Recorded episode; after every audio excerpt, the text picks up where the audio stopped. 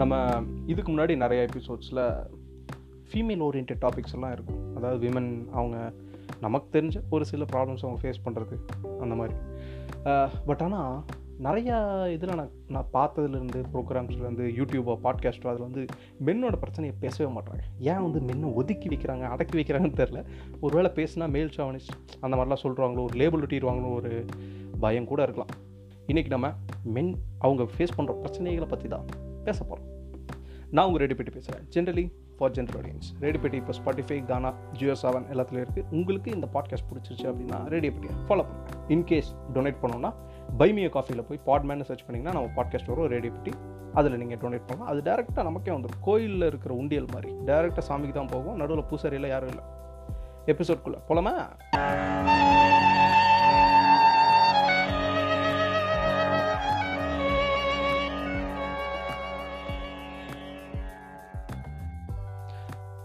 ஒரு ப்ராக்டிக்கலாக சொல்ல போனால் ஒரு வீட்டில் ஒரு மூத்த பையன் இருக்கான். இல்லை இளையவனா கூட இருக்கலாம்.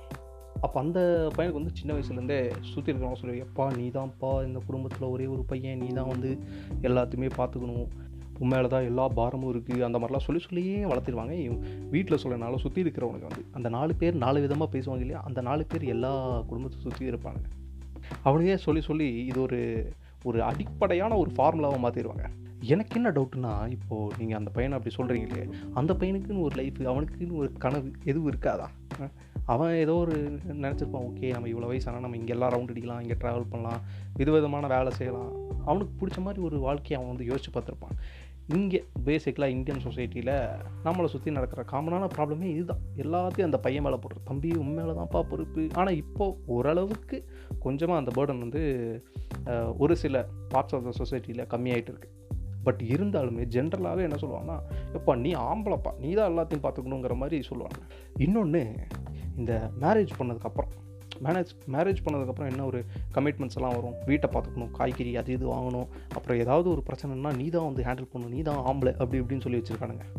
இது வந்து கொஞ்சம் ஒரு வியர்டான இன்சிடெண்ட்டு இது நான் ரியல் லைஃப்பில் ஃபேஸ் பண்ணது. ஏன்னா என்னோட ஒரு ஃப்ரெண்டு இருக்கான். ஃப்ரெண்டு வந்து அவனுக்கு இப்போ மேரேஜ் ஆகிற வயசு ஆயிடுச்சுன்னு வச்சுக்கோங்களேன். பொண்ணு பார்த்துட்டு இருக்கும்போது இந்த பொண்ணு பார்க்குறது நார்மலாக அரேஞ்ச் மேரேஜ் தான். லவ் மேரேஜ் லவ்வில் எதுவும் செட் ஆகல ஸோ அதனால் அரேஞ்ச் மேரேஜ் பொண்ணு பார்க்குறாங்க. பொண்ணு பார்க்குற டைமில் அந்த சைட்லேருந்து என்ன டிமாண்ட்ஸ்லாம் வருதுன்னு எனக்கும் கேட்க கொஞ்சம் ஆசை தான். இன்னும் எப்பட்றா நான் இன்னும் எப்பட்றா இந்த டிமாண்டெல்லாம் பண்ணுறாங்க பொண்ணுங்களோ இல்லை பொண்ணுங்க வீட்டு ஃபேமிலியிலேருந்து அப்படின்ட்டு. அவன் ஒரே ஒரு கதை ஒன்று சொன்னான் எனக்கு பக்கு ஆகிடுச்சு மச்சான் இந்த மாதிரி நான் ஆன்லைனில் ரிஜிஸ்டர் பண்ணேன். இந்த மேட்ரிமோனியில் அதில் ரிஜிஸ்டர் பண்ணி என் கால் வந்துச்சு. கால் வந்து ஒரு ஒரு என்ன சொல்கிறது ஒரு டூ த்ரீ டேஸ் வந்து பேசுவாங்க. பொண்ணு வந்து கூட பேசுவாங்க.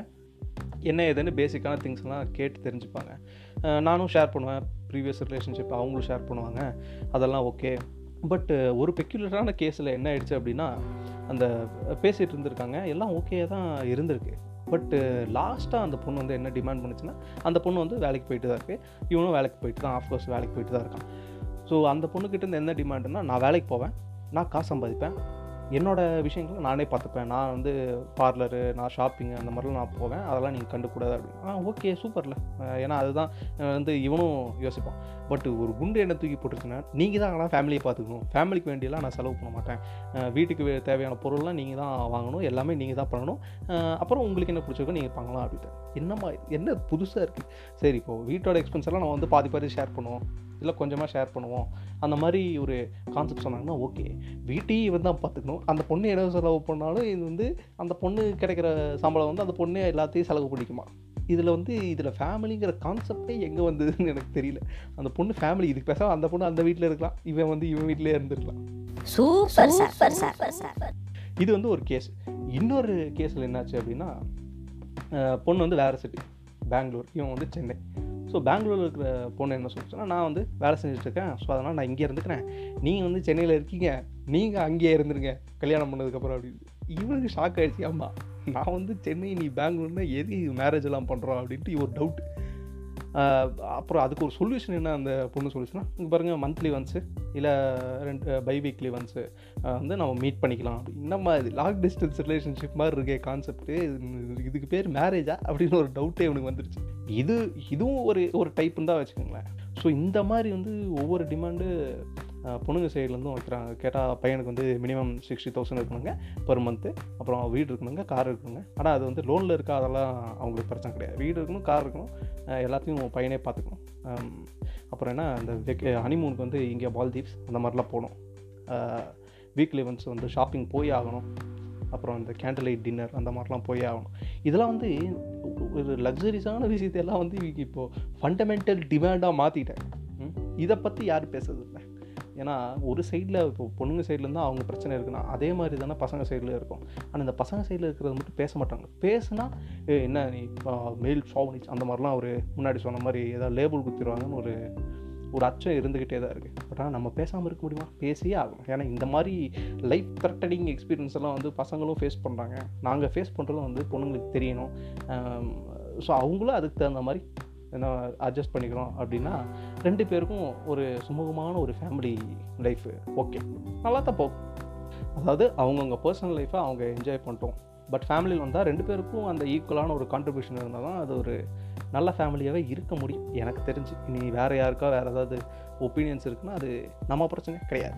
நான் இது ஜஸ்ட் ஒரு மிடில் கிளாஸ் மென்டாலிட்டி இந்தியாவில் வந்து மேக்ஸிமம் மிடில் கிளாஸ் தான் எக்கானமியை ரன் பண்ணிட்டுருக்காங்க வச்சுக்கோங்க. ஸோ அந்த மாதிரி ஒரு மிடில் கிளாஸ் செக்ஷனில் இருக்கிறனால இந்த ஃபேஸ் பண்ணுற இந்த ரியல் லைஃப் ப்ராப்ளம்ஸை ஷேர் பண்ணணும்னு எனக்கு தோணுச்சு. அதுக்கு தான் இந்த எபிசோடு மீட் இந்த நெக்ஸ்ட் எபிசோட் நான் உங்கள் ரெடி பண்ணி பேசுகிறேன் ஜென்ரலி ஃபார் ஜென்ரல் ஆடியன்ஸ் உங்களை ஹாப்பி வச்சுங்க உங்களை சுற்றி இருக்கவங்க ஹாப்பி வச்சுங்க அப்படி ஹாப்பி வச்சுக்க முடியலனாலும் அவங்களுக்கு தொந்தரவு பண்ணாதீங்க. பாய்